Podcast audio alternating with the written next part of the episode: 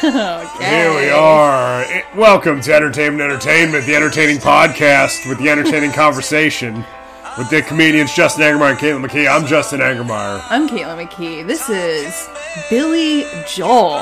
Billy's back Billy is back. here in 2024. The Piano Man does it again. The Piano Man does it again, as he always does. Uh, yeah, so that's his new song. Mm-hmm. Uh, we're starting out talking about that, uh, as the rest of the world is. Oh, yeah. Uh, and people can't shut up about, uh, what's it called? Uh, Turn the lights back on. Justin, show some respect. no, I know. I am being Show some respect. disrespect. I, I, I disrespect Billy Joel often in my life. wow. I have a complicated relationship with Billy Joel.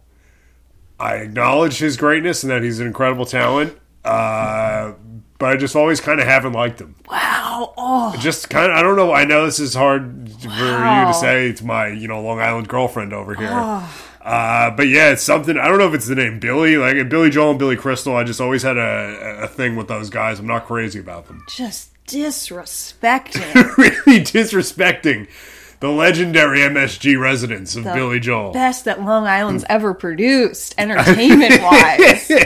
I mean, come on. I'm really, I'm really sorry. No. I'm really sorry to everyone. You know what? I'm sorry for you that you Yeah, there you can appreciate hit after hit after hit that this man has produced. he really has, and, Okay. and, I, and I do. I was listening to. Uh, yeah, let's hear it. Which ones? uh, I'm sure. I'm sure Justin really went deep into his Billy Joel research. well, his one album was really good. Yeah, that one Uh, album. The one? Which one?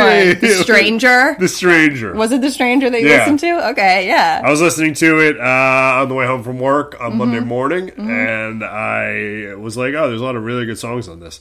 uh, yeah, Vienna's very good. you know, Oh, Vienna's so good. Yeah, Vienna's really good. I mean, that's what I'm saying. Like, he's very good, and just I acknowledge. But just, I don't know. There's just something about him that rubs me the wrong way. And Interesting. it maybe is, and maybe that's more of a me thing, and it's not even fair to him.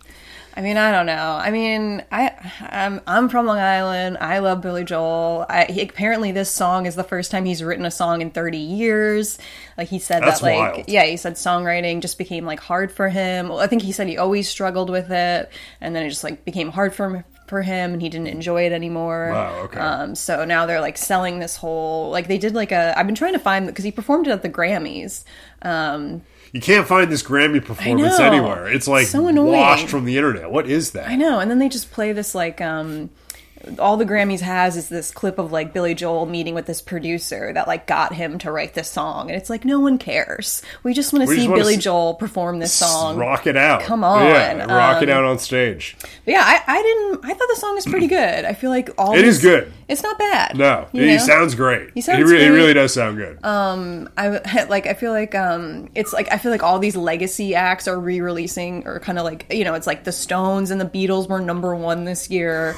So now I feel like that's what's happening. So now Yeah, it's like, come on, Billy, you better Totally, strike yeah. while the iron's Yeah. hot. You know, Yeah. basically before you die and miss this chance to Yeah, like become yeah. relevant again one more time. yeah, one you know? last number one. One Let's last. Um, I feel like the next one to go, it's got to be a Tom Petty postmortem.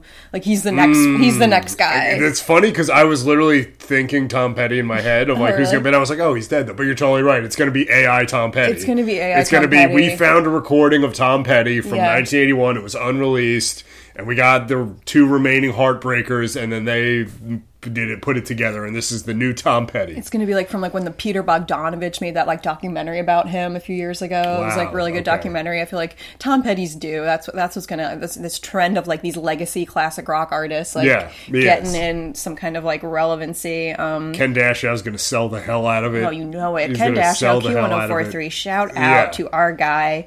Um The thing about Tom is that he was just a regular guy. You really met him. He was a nice guy. Last Dance with Mary Jane? Well, it wasn't the last dance. We got another one coming up from Tom Petty. Boy, I tell you, yeah, it's gonna be, yeah, uh, it's the best. Um, yeah, I'm from Long Island. I'm actually, I grew up in the Hamptons. I know, you know, not a rich girl, but worked for the rich. If I was a rich girl, um, yeah, and like so, Billy Joel. When I was growing up, he was literally yes, the only celebrity. I was born in '83, so I grew up like you know 80s 90s the, the celebrities in the hamptons it wasn't like it was now it was all like um, it was literally billy joel he was the only celebrity that like was kind of known all the other celebrities were like That's crazy. They were like unknown writers and kind of like more low key. Like Bob Fosse lived there, and like you know what I mean. But but I didn't even know that when I was You was. know, Fosse was throwing some ragers out there. well, yeah, like I didn't because I, I listened to uh, the Bob Fosse audio audiobook um, that was based that was then used for the Fosse Verdon uh, Hulu series. So Tour de force from Sam Rockwell. Oh my God. With that his liver disease fucking Yeah. that was going on. Sam Rockwell just like held his liver in as he did like a jazz dance the entire time. It was so good. And I was Um, just banging a woman thirty years younger than him. just holding in his liver. Um, so good. But I was listening to that book and I didn't realize that Bob Fosse was like a huge Hamptons guy and he like started this restaurant out there called Wow. The Laundry. I had no idea. But that's what I'm saying. Did you know the restaurant? I did know the restaurant. Wow. Did I ever go there with my family? Absolutely not. No, The okay. only restaurants we went to was like the Irish pub where my grandfather bartended. That's pretty much it. We didn't really. So it's, it's like a very. It's a very. The Hamptons could not be a more weird place. It's very strange. But when I was growing up, the only celebrity was known was Billy Joel. Like one time we were at the beach and uh, all of a sudden, like out of the corner of my eye, I just saw this man running up the beach with like a yeah. It's just like man. I think he was wearing a suit. This could be a, like you know. You're, Yeah, you- you're you're you're enhancing the memory, You but put like a suit on him. he wasn't wearing beach clothes. Do you know what I mean? Yeah. Like he was wearing jeans and like not Probably a button, like a nice yeah. button down. And yeah. he was just charging up the beach with a fishing net. And then there were all these like fishermen with him. I remember being like, my, my, so my mom was like, "What is going on?" And my family was really like, ah, "It's just Billy Joel. He's like protesting with like fishermen. Just ignore him." Like that was the vibe. You know, it was just like, "There's Billy Joel." Wow, Like, you know what? you know? Before you know, before we had Susan Sarandon getting herself canceled on the mic, you had Billy Joel charging up a beach with a fishing net. fishermen's rights because like you know Take us back. it's like a huge deal out there like the the whole like fishing caps on fish you know how you can't they don't want to stop overfishing so they put all these caps on how much you Okay. it's like this so it's like a whole contentious thing with like the fishermen out there and like he was advocating for the fishermen Man of the people. but my family was just like, ugh, ignore him. He's shouting on the beach. He's a nuisance. He's a nuisance. You know, it's just like he drove his car into like he had drinking problems. I think he drove his car I remember that story house. from yeah. Um, when I was a kid. Yeah, drunk Billy Joel driving a car into a house. Yeah. So I don't know. And he also has this song called Downeaster Alexa, which is like all about like Montauk and stuff. Wow. Um, so it's just like I can't not like Billy Joel because I feel like he's I, like know, I feel like I was. you You know. know, what? I, I, I'm gonna take. I want to roll back a little. I feel like I'm. You know, I, I'm coming in. I'm sick. I'm not in the best spirits, and maybe I was a little too hard Justin's on Billy been Joel. sick for like three weeks. I've been sick since Christmas. We're in February. I, I can't get healthy. I don't know what's Yeah, happening. It's okay. We're fighting through. We're, we're You're- fighting through, and I want to roll. I just want to roll back my hate a little bit. Okay. And, and I compared him to Billy Crystal, and that they're in league. I cannot stand Billy Crystal. Yeah. Haven't since I was a child. And and I like Billy Joel a lot more than I like. I won't even say Billy Crystal's good. Like Billy Joel, I'm like he's great. Uh, Yeah. He's undeniably great. One of the best things that was in Freaks and Geeks. Do you remember the montage when um the like pretty girl, the, there's like a pretty new girl, and because she's new, she hangs out with the with the Yeah. freaks and the geeks. Yeah, yeah, and, yeah. And there's okay. that montage of them like shooting off rockets to Billy Joel's Rosalinda. Do you remember that? It's like I mean, I remember this, but okay. it's like crazy Latin dancing soul roll down in Herald Square. It's, I'm probably gonna be canceled for even saying those lyrics. I, I just realized that as I sang them, so I want to apologize in advance. It was insensitive for me to sing that song because it's probably not up to 2024 standards. But um, it's a great song. I do like it. Sorry, um, and it was a great montage. It had, Yeah, you wow. know, so it was like that was like one of the best. It was like a really weird Billy Joel song in this montage in Freaks and Geeks, and it was really good. But it's like is Judd Apatow is he an East Coast guy? who knows? Who knows? who knows? Judd irrelevant. king of king of comedy. Who king of comedy. He lives, you know, he's like he lives in the comedy kingdom. Who knows Yeah. where he's he resides? Um, it's funny also that it's called "Turn the Lights Back On" because in Long Island, um, the Long Island Power Company (LIPA) holds like a monopoly over the power on Long Island. Wow, so they're like the Con Ed of Yes, of Long Island. and like like my mother, we would like drive past the LIPA power like the Lipa headquarters, and my mother would just be like, "Fuck, oh, she just hated Lipa," and she would just be like, "Oh, Lipa, they have a monopoly. I, they have a monopoly." And I, I was like the only time I ever heard her like speak ill against an institution. Like Yeah, usually, wow. my family's pretty pro institution. You know, they're That's, like, I mean, you know, that's the most rebellious I've ever heard your mother. Yeah, as far that- as like, yeah, rebelling against an institution. yeah, that was the most subversive she ever got. Was like, uh, Lipa, they have a monopoly. Rocking the boat. Yeah, because like I guess they could Just jack up Jack your bill. I mean, I'm with your Yeah. mom there. Enough of that. Break that up. But I wonder, Get out of here, Lipa. I wonder if this is some some kind of subconscious Long Island shout out to Lipa. Turn the lights back on. Stop Oh, stop charging hmm. people. Ha ha ha. Great joke, Keelan. All right. All see right. helicopters into MSG. yeah. I also wonder how many terrible like Long Island relationships can this new tender Billy Joel ballad save? You know, like how many shitty Long Island relationships are going to continue for like two months because he wrote a new song? Just you hope that the spark reignites for a lot of couples of a certain age. I hope it doesn't. I hope everyone just goes their separate ways, ends the toxic relationship. But I literally was like, oh god, there's gonna be so many shitty Long Island relationships that give it one more month because it's like, turn the lights back on. I'm, I'm It is. late. My my one, I think this really is. I call Justin Timberlake's new song the fuckboy anthem. I feel like this really is the fuckboy anthem. Turn the lights back on. Of men, of, I'm late, but I'm here right now. It's just like an. Absent man. Yes. the narcissistic, the narcissistic retired man's anthem. You know, I'm late. What is uh? Yeah, it's it's really. um I, I don't hate it though. I feel like out of the three, out of Angry, the Rolling Stones, out of um Now and Then, the Beatles, and Billy Joel's Turn the Lights Back On. I Hmm. think Turn the Lights Back On is. The one I would listen to if I had a choice. Agreed. I would I would pick that. Agreed. Because it's it's it's not great, but it's it's not bad. It's Yeah. definitely not bad. You know. It toes the line of where it's, where it's like angry's like full on hilarious. Hilarious. Like and it's like Billy Joel's uh, turn the turn the lights back on like walks the line of it where it's like ridiculous and hilarious, but it's like oh he sounds good though. It's not a bad Yeah, ballad. yeah. Whatever. It's fine. yeah, I, I I don't hate it. I don't hate it. I don't hate it at all. Um, I'm happy that he's he, you know, got through his writer's block. That's Good know, for him. good That- for is him. kind of crazy that he hadn't written a song in 30 years. Yeah, Um, I guess he said it. He like struggles with songwriting, and it's like I That's you- interesting to hear. After you write Piano Man, I mean, you're probably just like. What, What do I more? what Yeah. do I do? Like I Yeah. wrote Piano Man and Honesty. That was just me working in that like I think Honesty is such a low key awesome Billy Joel song. I love it so much. Anyway. Yeah, Um, okay. Yeah, Billy Joel. i- i- yeah. I think one day like the the, the Billy Joel fog is going to part for you and you're just going to be like you're just going to be I know, hit it- after It, it is, and I and I acknowledge that, and I, and I acknowledge I was a little tough on him up top. Uh, Yeah. He's a legend. I would like go see him and have a great time at a Billy Joel show. I was Yeah. thinking that when I was like listening to uh, uh, what was it, Legacy? What was the album? I was, The it was- Stranger. The Stranger. I was listening to the Stranger, Well, we all fall in love. and it, I, I was thinking like. disregard the danger. Because I'm from Jersey. So I was like comparing, you know, Joel and Bruce because Oh, it's wow. Like you know the Joel and Bruce. Not really comparing, but just thinking about you know how he's like you know Long Island, uh, Bruce Yeah. Jersey. Yeah. and I was like, it would be kind of nice. The fact that I don't really have a connection to Billy Joel Yeah. is nice because I could go see him. And like not like have to like hold back tears thinking about my dad, like my, my dead dad. Like Yeah. that would be a nice thing. Yeah. So I was like, oh, I could probably just go have some drinks and like scream Piano Man and Yeah. like scenes from an Italian restaurant and just like let loose. Yeah. Whereas like at Bruce's show, The Promised Land comes on and I'm like out for the next 25 minutes. It's like 25 minutes of just being like, oh, so sorry. it's just great. No, no, it was like great, but Yeah. like, but just you know. Yeah. So, so that was so that was something I was thinking about. Yeah. I felt like the song had a little bit of uh, the shallow in it. Oh, maybe. Yeah. Little Lady Gaga, Bradley Cooper, the shallow. I was like waiting for Bradley Cooper to like pop in on the He'd turn the lights back on, like his he, he nasally. would tag in so fast. Yeah. yeah, With his Eddie Vedder impression and Star is Born, my God.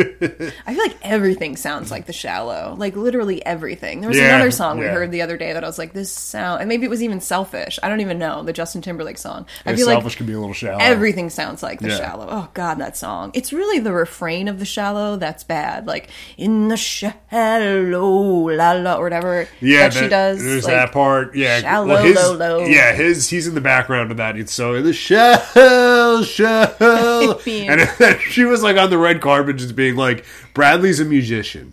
Bradley's actually a musician." I was like, "This is what an insane time." God. Uh, uh, yeah. So Yeah. so I liked it. uh, what else? This is what I was gonna say about the shallow. No one cares anymore at this point. But just the worst part is Lady Gaga's. "Ah, ah, ah, ah." it's like, what's she doing? Her like uh, sonic exorcism. Yeah. that she has. Yeah. Do, do, do. I'm off the deep end. Oh, watch as I dive in. Yeah. It's like, you know, and she's great, but uh, That that movie wasn't great, and I and that we- movie's that terrible. movie wasn't good, and we haven't heard anything from Gaga since. I, I think that movie kind of ruined Gaga a little bit. Um, I love Gaga, but that was just. Hmm. I love Lady Gaga too. Yeah, Yeah. uh, she's awesome. She's, need, she's great. We need her to come back and do something because I think what was the album she put out right after that? It was um, Chromatica. Maybe I need to give Chromatica another listen, but I was not into it when I first listened to What it. What was the, like the single on that? Frick? It was with um. I just said Frick instead of. I was like, that wow, that I, I've been with you for ten years. I've never heard you That say was frick. embarrassing. I don't, I don't even know where that came from. I don't know where that came from, and I'm embarrassed. But um, it's the one with uh, it was the one with um, Ariana Grande about the rain, the rain, something about Uh, like, Rain on Me Yeah. with Ariana Grande. It was okay. All right. It was all right. I don't. I don't even remember this. Wow. It wasn't. Uh, Wow. So this yeah. came out like during COVID. I think so. during or- 2020, Yeah, yeah. yeah, yeah. Because remember the MTV movie, MTV Music Awards that year. She did like a, her and Ariana did like a COVID dance. I think some of the dancers were wearing masks. It was what a, what a time of absolute madness, absolute madness that we lived through. Oh my god. Um, Yeah. Anyway, yeah, I I'm happy for Joel. Um, apparently, he performed it at the Grammys and then went right into uh, "You May Be Right, I May Be Crazy." Yeah. I mean that's That's what I was trying to look up. I was Yeah. like, I want to see him do "I May Be Crazy." But it just may be a lunatic. yeah, Um, yeah. He, all right, I, he's. I like Billy Joel. I, should, I shouldn't say I don't like Billy Joel. I think you also have to. Billy Joel is funny, and his, Yeah, his music is funny. Yeah. like he has a sense of humor, and it's in his music. I think a lot of the time there is kind of like uh, over the topness that I think sometimes leans it's funny. into. Yeah, and and and kind of yeah, he has this kind of dramatic. Um, sense of humor where Bruce I don't think has a sense of humor it doesn't really come out in his music it's very serious Yeah. um, but um, and sometimes Billy Joel tries to be too serious, like with "Pressure," which is the worst Billy Joel song. It's the worst Billy Joel song ever. Oh my god! Pressure.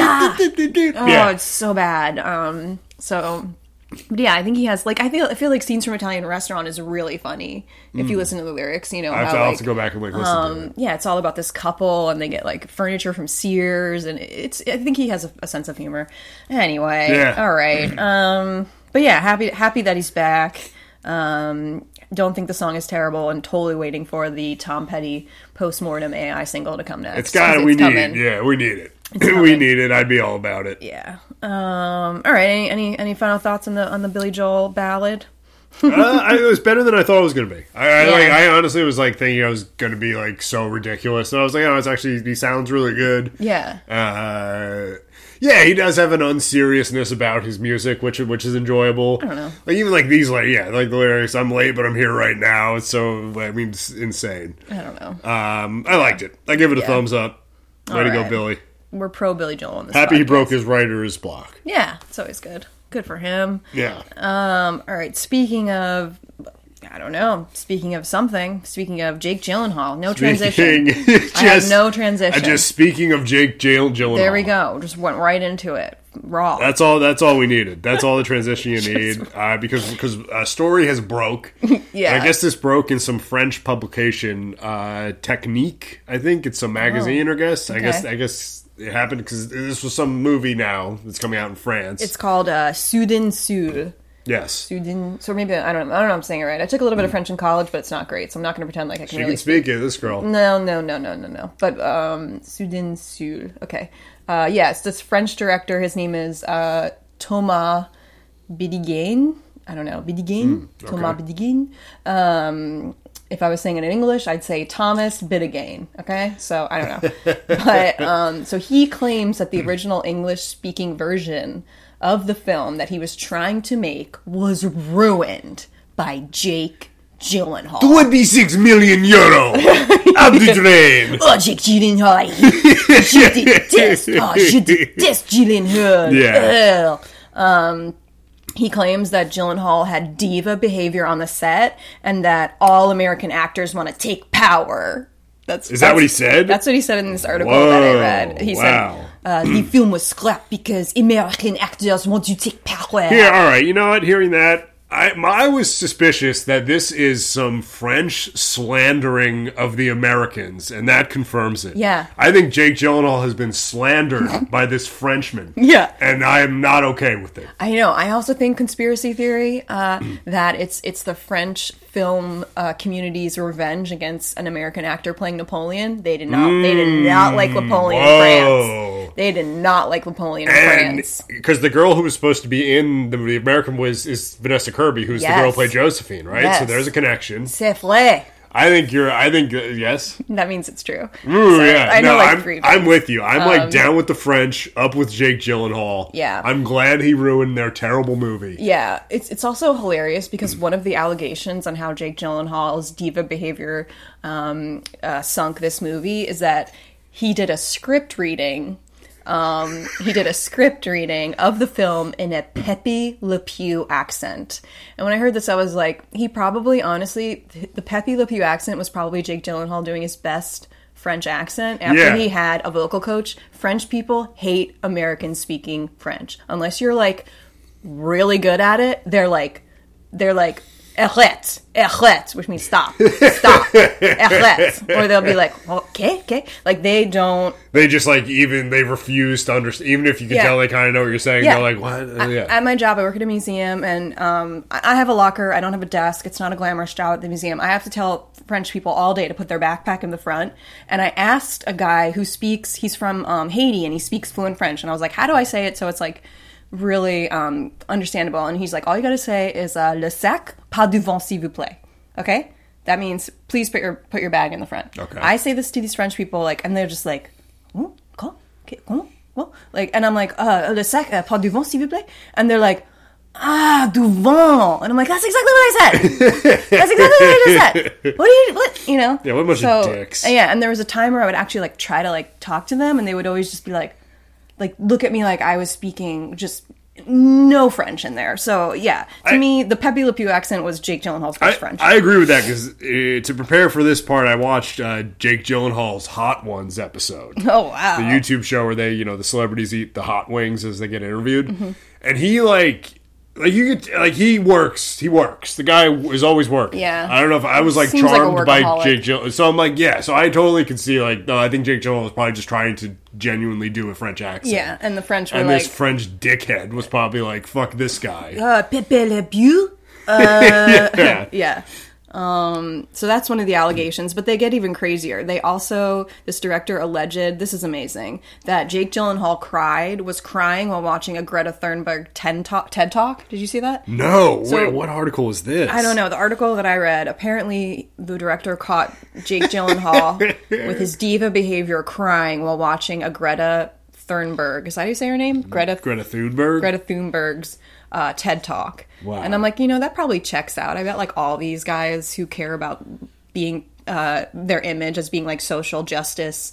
Uh, on the right track, like Gyllenhaal, Leo, um, Bradley Cooper. I bet they all kind of like publicly praise Greta Thunberg, and then they also have a group chat, uh, like with like an Olsen style countdown to when she turns eighteen. I'm sorry, I know that's inappropriate, but like, come on, come on, like yeah, wow. guys. The Olsen twins countdown to 18. They definitely have one. I'm gonna get canceled. Anyway, um, Speaking of Olsen's, in the Hot Ones episode, he he made did, he made some joke about uh, he was like, "Who put these towels? Who, who did that?" or something. They were like, "It was Elizabeth Olsen. She was here last." And he was like, "Oh my god, I'm so sorry. She's the nicest person I've ever met." oh yeah, so that was a little Gyllenhaal Olsen uh, sure. synergy. And any this, female actress, I'm sure he's probably like, I love her.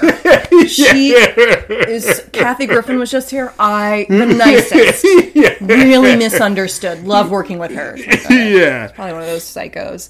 Um, yeah, there's a lot of cuckoo, cuckoo allegations here. Um, another one, he demanded a car, a rental car. This was my favorite. Neither red nor white for a long drive. which like, what does that even mean? I don't know. I'm like Americans. We love our cars. That's that's part of our culture. We love cars. So I can see Gyllenhaal probably lives in L.A. and he's like, you know what? If you could, I'd feel more. I don't. I don't know. Yeah, because who knows what demand he even? Yeah, like you said, maybe he was just like, I'd rather not drive a red or white car. I don't know. But also, it's just like you know, people have preferences. I don't think that's that. You know, No, yeah. What if the guy wants to drive like a blue car or whatever? Yeah. I'm, I'm driving a blue car. again, this is uh this is some French slander. I don't know. I completely. That's Um, completely where I went with it. Yeah.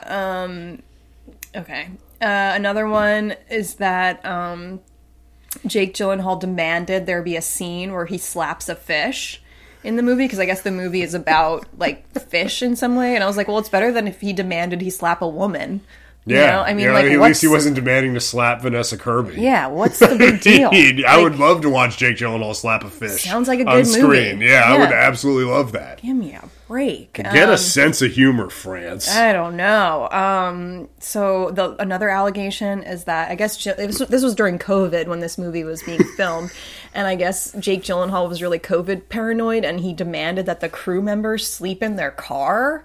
Which this makes absolutely no sense. Why? Where? Where would they be sleeping? Where they would like breathe on Jake That is a Gyllenhaal? gr- that's a great point. 'Cause if they're staying in a hotel, you assume they would just be in their own like rooms, Yeah. or whatever, wherever. Like, maybe I, I like I, even if it wasn't COVID, I don't really want to sleep in like a hostel style open room with people. I'd rather sleep in my car, to be honest. yeah, You know, like gross. Yeah. What is going on? no, that's yeah, that that was a strange one. And I- and Uh, I- it doesn't add up. Something doesn't add up about that one. I know. And I also, if, if they said it was like Christian Bale, I would 100% believe it. Because we all know Christian Bale's relationship with crew members. Remember that, that, that viral video of like yeah. someone walked into a scene and he just had a complete meltdown?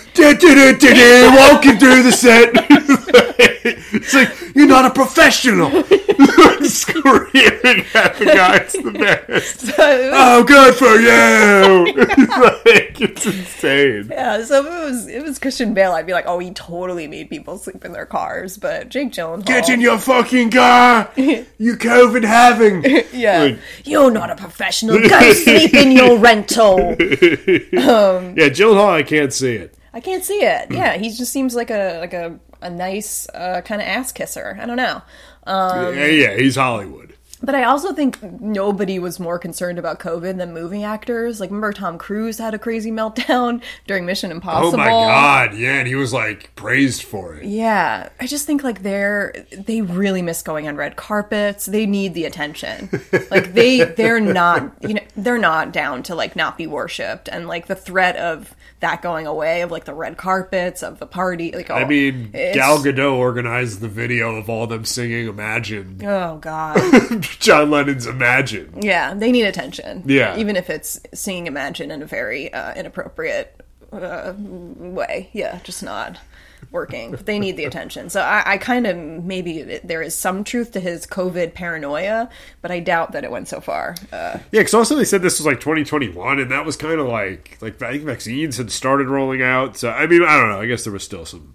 Who knows? Who knows? Another allegation that this director threw at Gyllenhaal was that he was recklessly undressing in front of the crew and went swimming in um, cold Icelandic waters. Be- and, and apparently he said, "When I see the sea, I swim in the sea." And I was like, "What's wrong with that?" What's the problem there? Yeah, unless yeah. it's not directly affecting. You know, as long as it's not directly affecting the shooting schedule. yeah, but Well, who cares? you know, people people do like the sea. It's a popular.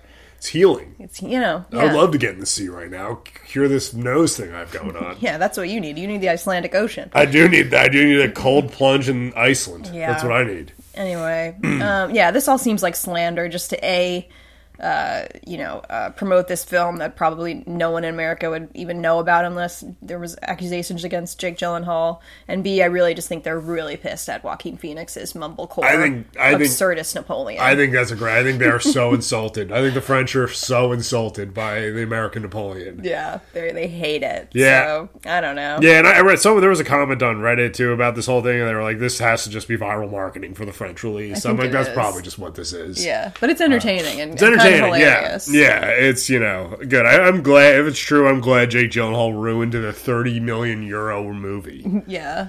I feel like Jake Gyllenhaal. I will never not associate him with Kirsten Dunst. Do you remember that? Like when him They were. Did they date? they dated, yeah, in like the early 2000s. I was still in, I think I was like in high school Wow, okay. when the Spider-Man movie came out. She she won she won like the MTV Movie Award for it, and like her her acceptance speech, she was like because they won for like best kiss. Remember they had that like upside down Tobey kiss. Maguire, the kiss in the the upside down kiss in the rain. And yeah. when she was giving her acceptance speech, Kirsten Dunst was like, um, "But you're still my best kiss, Jake." And then he they cut to Jake Gyllenhaal in the Wow. audience, and he giggled like a girl. He was like, "So weird." I was like, "What?"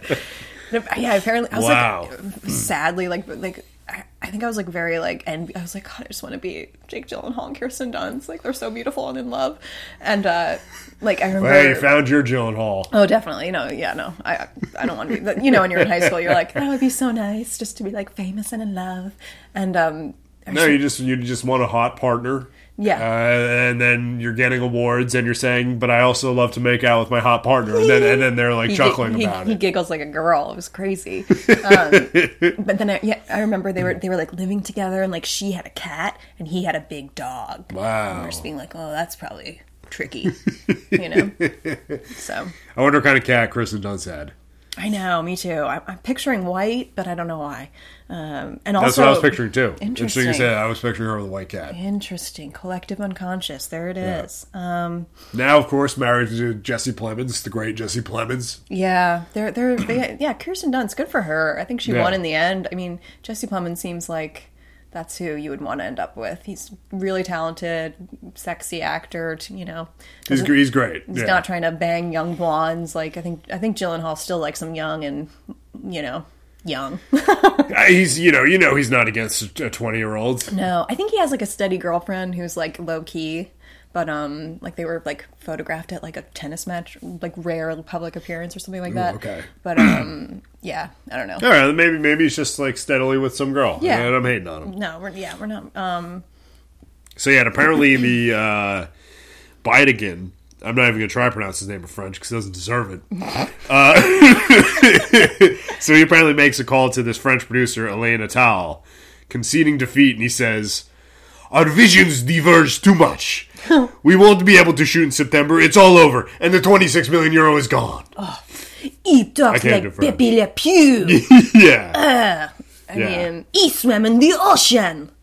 yeah. What is the problem there? know. Unless you were like, unless he was like mid scene ripping his clothes off and just running into the water. He wants power like all American actors. like Joaquin Phoenix in Napoleon. God.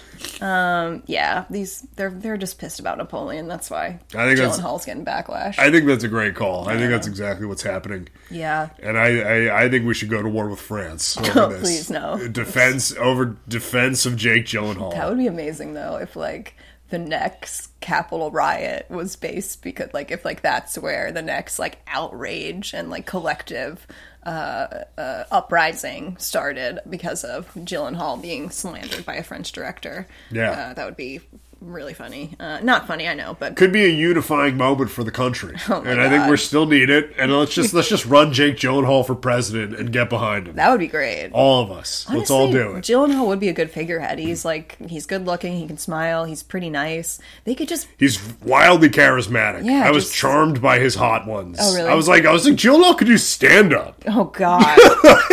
Whoa. Okay. Yeah. Whew, that's a lot. I mean, oh God. So I think he could be a great president for America. Sure. Yeah. Let's make that happen. Yeah, Um, get back at the French. yeah. All right. Any any final thoughts on this Gyllenhaal slander? USA, USA. That's Yeah. my last thought. Yeah. Um. Yeah. Yeah. I'm glad he ruined their movie. I bet the French one sucks. I'd much rather watch Jake Gyllenhaal slap a fish. yeah. I'd much rather watch that. Sounds like a great scene. Yeah. Um.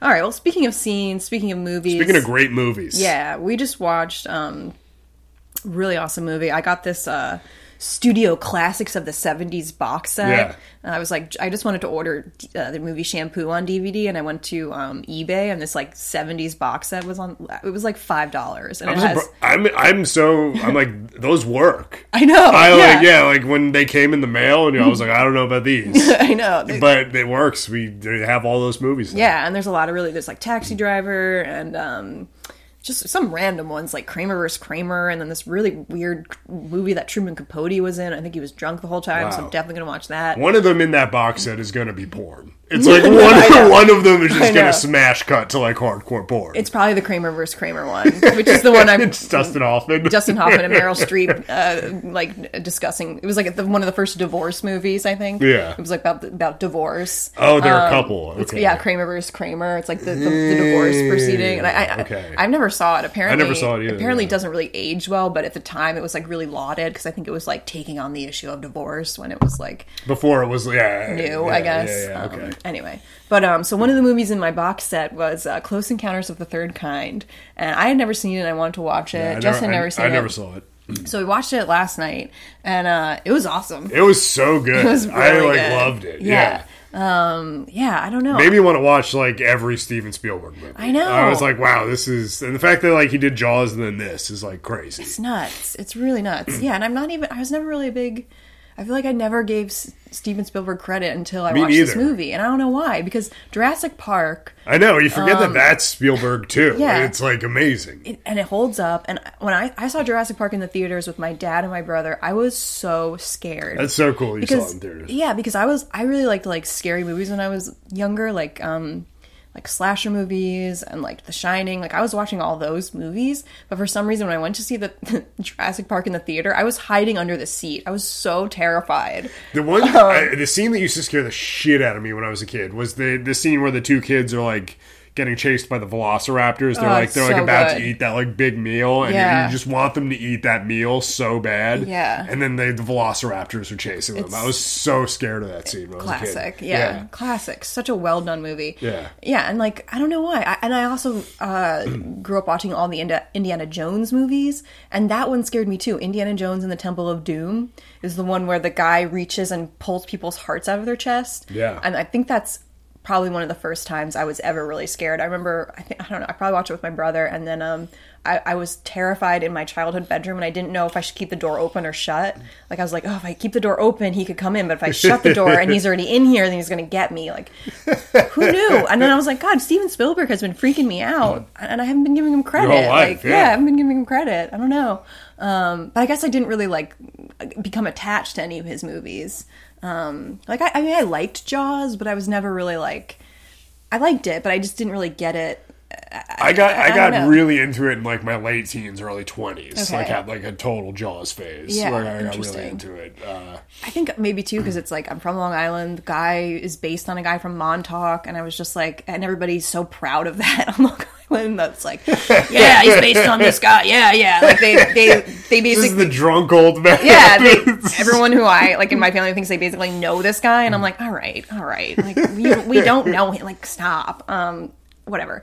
But uh, and I was also again afraid of sharks growing up. Like even I couldn't even like swim in a pool by myself because I thought there were sharks in there, and I couldn't touch a book that had a shark on it because I was I was always like terrified. I, That I was me know. with spiders. Yeah. If I there, I had I don't even know why I had this book, but when I was a little kid, I had this book about spiders, and it I could like I literally couldn't touch it. yeah, Because I was like, the spiders are gonna be all over me. I don't like that. crazy irrational fears when you're little. So Yeah. weird. But um yeah, Close Encounters. I think it's like the most fun. I don't know, like maybe my favorite Steven Spielberg movie at this point. It was so Visually, it was amazing. Like Yeah. when we were watching it last night, I was just like, I could not stop just staring at it. I know. It's so fun to watch. Yeah, visually and all the special effects hold up, which is crazy. Yeah. Um, because I think it came out in seventy 77. Okay, seventy-seven.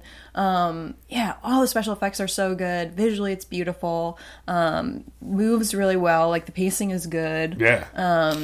Yeah, and uh, Rich, I, I think I what I most enjoyed the most about the film was watching Richard Dreyfuss's descent into madness. yeah, he was so good. so entertaining. I, I don't know. I love watching male characters descent into madness. it's like my favorite genre of movie right now. Like First Reformed, Paul Schrader, Ethan Hawke's descent into madness is amazing. Um, and found out Paul Schrader originally wrote the script for this movie. Wow. Okay. Yeah, but interesting. but then Steven Spielberg changed it so much that Paul Schrader was like, "Take my name off it." He like he didn't like it, um, and that's why Steven Spielberg is credited as the writer and director on this movie. Interesting. Apparently, there was a lot of people who wrote for it, like doctored the script many many times, but at the end, someone had to take a writing credit. And so Steven Spielberg was like, "Oh, "All right, just put my name on it, whatever." And I think it's the only one he has credit for the writing and directing. wow. Okay. Yeah, but Richard Dreyfuss is like so good at his He was perfect. performance. Yeah. And the video you sent me of like the, the facts about the movie, because Yeah. I guess because Richard Dreyfuss wasn't Spielberg's first choice at all, at all, Which is crazy. and he was like the best. Like I can't even imagine. I know. I think it was like Nicholson, Pacino, Steve. Well, Steve McQueen sounded like, Steve McQueen. and oh Steve oh McQueen wouldn't do it because he was like, I can't. I've never cried in film, and I won't do it. Amazing. And Spielberg apparently was like, I'll take it out. Like I'll take that scene out. And he was like, Yeah, no, you shouldn't take it out. need the film needs it. Yeah. Steve McQueen, amazing. I just I listened to um, what's his name? Quentin Tarantino has a book called Cinema Speculation. And it's just Okay. about like the films that he grew up watching. And I, I, I started, I didn't finish it, but he he talks about Steve McQueen and Bullitt and just how like S- Steve McQueen was this like avatar of a man, but apparently he only did movies that fit that that masculine like Like that was a choice. it was his made. brand Wow. yeah and apparently his wife really helped him pick the movies it's Wow, interesting i don't know it's kind of interesting yeah he um so that like was a thing with steve mcqueen he's really only going to portray men a masculine man. men Yeah. yeah steve mcqueen's characters do not cry because apparently steve mcqueen probably did not cry ever um Yeah, know, yeah, you wonder if he cried after once he hit four. That was probably it for Steve McQueen. probably yeah. it. But um, yeah, Richard Dreyfuss, uh, and apparently uh, he, Richard Dreyfuss was convinced because Steven Spielberg only associated Richard Dreyfuss with the Jaws character that he played, so Mm. he just like could not see him in this role. But then apparently Richard Dreyfuss heard Ste uh, Steven Spielberg talking about these ideas, these of like the UFO stuff during the filming of Jaws, and thought it was really interesting. So he was like campaigning for this role, and then finally he went to like Steven Spielberg's office one day and was like, you know, this character, what was his name in the movie? Like Neil. Sorry, hold on. But whatever the character is, the character Richard Dreyfuss was like, the character has to be played by, or the character direction has to be someone who's um who's still kind of a child, but also a man at the same time. Yeah. it's kind of interesting. Like, Yeah. you know, you definitely saw that maybe just in his like obsessiveness and his, His selfishness. wonder, his like he had like a childhood Yeah. wonder when, when he starts true. that descent into madness. and he's Uh, also playing with train sets to Yeah, begin with. yeah, and yeah. He wants to see Pinocchio. He's like obsessed with that. yeah, you're right. He's a childish man from the start. A little yeah, bit, he's, yeah. uh, But he's a little bit of a of a, of a wanderer. yes, um, yeah, and um, Yeah, Richard Dreyfuss was so good. I couldn't even think about who he was in Jaws. Like, because I was like, he's he was so different and both. Like, just even just appear. Like, I was like, who was he in Jaws? I was like, oh, he was the guy with the glasses. biologist. Yeah, And I was like, oh, that guy. Yeah, okay. So Yeah. yeah, he was very good. yeah, he was good. Um, and and I also thought he was funny. Like his madness was really funny, which is like I feel like Steven Spielberg's movies always have comic relief. Always, always. like yeah. Jurassic Park has has funny. You gotta movies. have Goldblum in there. Yeah, Indiana Jones movies are funny, especially the one with um Sean Connery. Yeah, I, Um, I, I never, I missed Indiana Jones. I was born in 1990, so like I kind of missed it. And then for, I don't know for whatever reason, I just like never really watched them. I think like I, I think at my cousin's house once it was like on, and I, I was kind of freaked out by it. Didn't really like it, uh, so I didn't really watch it until like we watched it at some point. I was like, oh, this movie's really fun. Like that was like one of my big takeaways. Was like, oh, it's funny. Like, yeah, yeah. I feel like his movies always have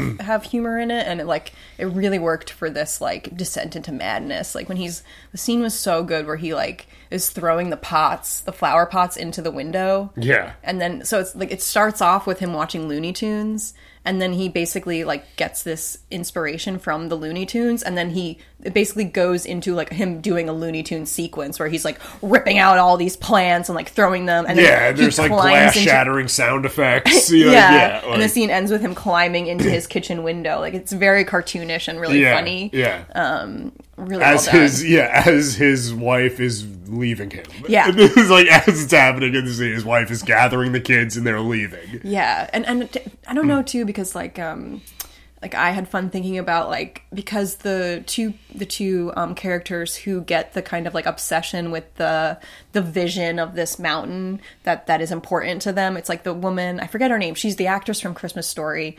I thought she was Kate. melinda uh, i looked it up today Okay. uh, melinda hill or something The- I, I thought she was Kate Capshaw. Steven Melinda Spielberg- Dillon. Okay, Melinda Dillon. I thought she was Kate Capshaw. Um, I, was, I was convinced that she was Kate Capshaw, Steven Spielberg's wife, and I was like, "Oh my God, Justin, that's Kate. Cap- that's Steven Spielberg's wife." And but then, then you were like, "I think it's actually the woman from Christmas Story." yeah because then she's like screaming screaming in this movie, and it's the same way she would scream at Ralphie Yes. in Christmas Story. And I was like, wait a minute, yeah, she's I, I yeah, I love Melinda. she was She's great. Yeah, Um, but so so her character and, and Richard Dreyfuss's character, after experiencing the UFO, they both have this kind of like obsessive vision of this of the the mountain, um, and uh, like she keeps drawing it and he is sculpting it. And I was like, I feel like there is kind of a little bit of like parallel between like artistic madness and like creative madness here of like being upset, like because a lot of times Yeah. creative people are obsessed with what they're creating and what they're uh, obsessed with. So I mean, I don't know. That was just me projecting a little bit, but it was it was fun to kind of watch like all their. They, they did seem like crazy artists. his artistic some point. process. Yeah, when he was building the uh, monument. yeah, the monument sculpture. Yeah. yeah, and just have like he as he's building it, he he eventually gets frustrated, it's not working, and then he it breaks, and he has this like re- revelation. You know, I feel like it was very like related to like if you are creating something, like the the, the process of creation, how it's like up and down and up and down, and how Yeah. how uh, uh, inspiration will kind of come at you when you when you think it's it's it's over and it's failing, and then all of a sudden you get like Yeah. a back Eureka. into it. Yeah, You get the Eureka moment. so that was kind of enjoyable to watch, but um.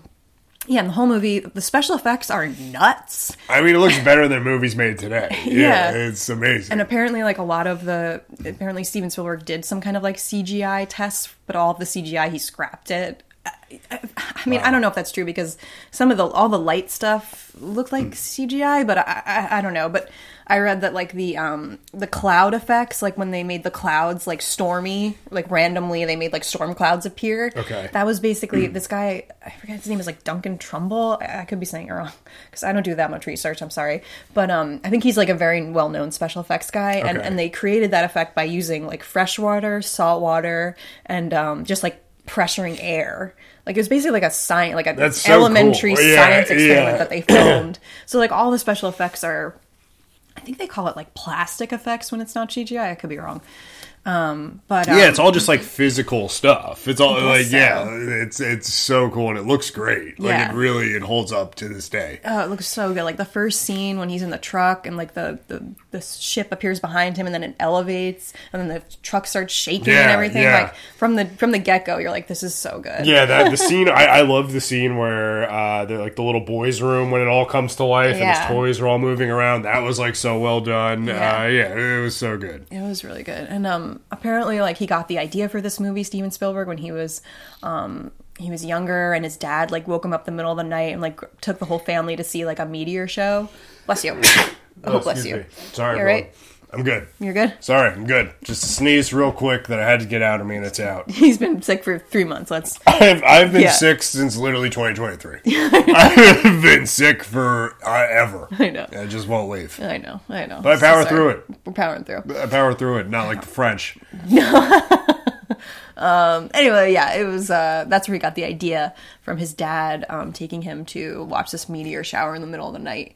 That's cool. um, which is cool. And then apparently, while he was making the movie, NASA found out about it, and they wrote him like this kind of warning letter, like, "Please don't do this. It's going to cause like, I guess, panic." And Wow, and that's when. Steven Spielberg was like, "Well, now I have to make the movie because I'm on to something." He just caused panic about the ocean. Now he's causing panic about the the uh, UFO, uh, UFOs. so subversive. Who knew? Steven Spielberg, subversive, transgressive. Um, I, yeah, because I, I posed the question to you last night. Uh, if you could go back in time yeah. and see either this movie or Jaws live in theaters, which one would you have picked? Definitely this one. I agree. Yeah, Yeah, I 'Cause it- agree. it's also like when we were watching it, literally, I was like, I wish I could have seen this in theaters because it's dark and the effects are just so. The Cool. scene, the scene where the ship is in the beach would have like blown my mind. There's like a, there's like Oh, a, yeah. there's like, or not, maybe not the beach, wherever it was in the desert? Yeah. Yeah. this just the giant ship in the sand that would have blown my mind. And the cars kind of come over the the, Yeah, the yeah. hill in this way that's yeah, like very choreographed. Yeah, and I- I was also thinking too because like I feel like just the hype around this movie was probably because Jaws was so big, Yeah. and a phenomenon. And this was his next one, so it's probably like such an excitement to go see this, uh, Yeah. and it would have been cool to experience that. Yeah, I mean, and, and also I was thinking too, like Jaws is, um, I don't know, like it was the summer blockbuster, but it, I've seen it a bunch, and I've never really been like need to see this on the big screen, you know. I, I mean, never, I, I- never really had that with Jaws. I would love to see Jaws on the big screen. Yeah. I, I totally would. Um, and I guess I'm thinking too in this thought exercise. Uh, like you don't know what you're going to see going into it. Yeah. Yeah. Oh, oh, oh, okay. So like unknown. Like Yeah. Okay. Or, or, or I guess what I was thinking, maybe this is a little too convoluted, but I was thinking like if I'm seeing Close Encounters of the Third Kind in the theater, it's after Jaws, so I would have already seen Jaws. Okay. Uh, but if I'm seeing Jaws, I wouldn't have seen it. You know. Uh huh. Yeah. So that's where I was coming from with my thought exercise. I think I got it. Yeah. Yeah. Um, yeah. I would just rather see Close Encounters. Me too. Yeah, I, I'm like, this would have like, 'cause it like blew my mind last night. I'm like, I can't Yeah. even imagine in the '70s how this movie looked on the theaters. I would have been like, what the fuck? I Like, know. Um, yeah, I did think at the end it got a little. That was the only thing where I was like, mm, it's a little dorky. Was like the the concert between the two ships when the government. I was over the sounds. I hate to say I was totally over this. I mean, I love the concept of the sound communication. So Yeah. cool and like ahead of its time. Uh, but I was just like, all right, this is too much. It went a little long. It just went a yeah. little- No, the movie it should have been 15 minutes shorter. That's my Yeah. one complaint is that it didn't need to be as long as it was. apparently Steven Spielberg did say editing that last part of the movie, like that last thirty minutes, was like one of the hardest things he's had to do in his career. Wow, like I don't know why, but I guess like putting all that together was just like madness for him. I don't know. I guess there was um, yeah, there was a lot of part, yeah, a moving lot of moving parts. parts going there. Yeah. They had the alien kids all coming out, Right. like, with that. That was very cool. yeah, And then the weird like stick figure alien thing. Yeah, that was the only thing too where I was like, I don't know if we needed to see the alien's face. Like I think it was better when they were just creepy shadows of like kids with long fingers, like little kid looking aliens Yeah, with long and yeah. you didn't it was just like the silhouette of them. Like I just don't know if any time I've seen an alien it looks good. It never looks good. I don't know. Yeah. I never really enjoy it. I, like it was okay that the final alien face. It was okay, especially for like 70s, but um that was my only critic like, like you know nitpicking criticism was like the the music the edm concert was a little long. I mean i don't know. And uh yeah and the the alien face at the end it was like all right we i, I don't know. Okay I get it. Um but still really I, I- yeah again the concept of like them communicating in this language of color and music is Yeah. is also just like so art like that's such like an artistic concept you know Yeah, like music yeah. and art as a, as a as a universal language Yeah. you know, and another way of communicating. I, I enjoyed that.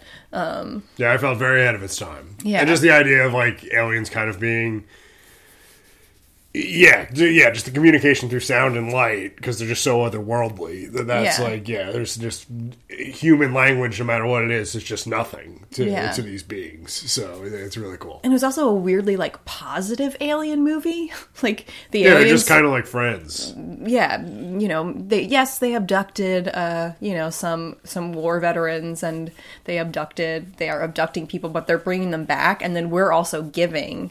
Like there was this weird exchange between the gov- our government and the aliens, like you know what I mean? Because Yeah. at the end, all the Richard Dreyfuss joins the line to to go onto the ship, and which I thought that was like one of the funniest scenes is his shit eating grin as he's walking onto this alien ship, losing his family, leaving all of his responsibilities behind, just like He's just like here we go. marching into the ship. I wonder if the alien babes are loose, you know? I wonder if there's some alien sluts on this ship. Yeah, because I was like, he wasn't even going. um because then he kind of like got was like romantically involved with uh, Melinda Dillon's character because they were both abducted and then became obsessed. So then they Yeah. became like romantically, and, he but she wasn't going on, and he was No. still just like He's like- like, going in. Going to find some alien sluts. yeah, that's really how it felt. He was gonna find his otherworldly partner. So funny. Um, but yeah, it was like one of the only alien movies where there's this like kind of positive.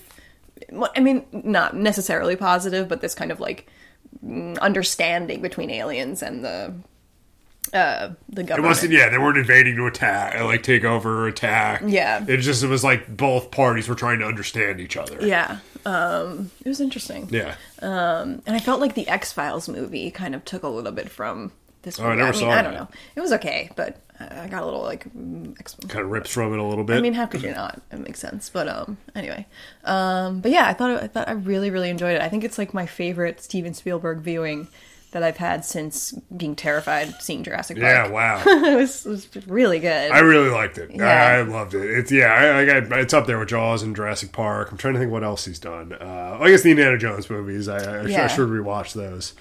Uh, I, I rewatched the first Indiana Jones uh, like a maybe a year or two ago, and I thought the kind of like the special effects from the first Indiana Jones. I didn't think held up. I thought they were kind of corny. I don't know. It's like '80s. That's when it starts to get kind of like Okay. computer generated, not so great. But yeah, there's some special effects in the first Indiana Jones that I, I don't think I was like, eh, it's not wasn't my favorite. But yeah, I don't know. I'm not a big fan of the first Indiana Jones, but I do like Temple of Doom, and I Last Crusade is my favorite. I don't know why. There's my there thoughts on go. Indiana That's, Jones. that is Caitlin's favorite Indiana Jones movie. yeah, it's the Last Crusade.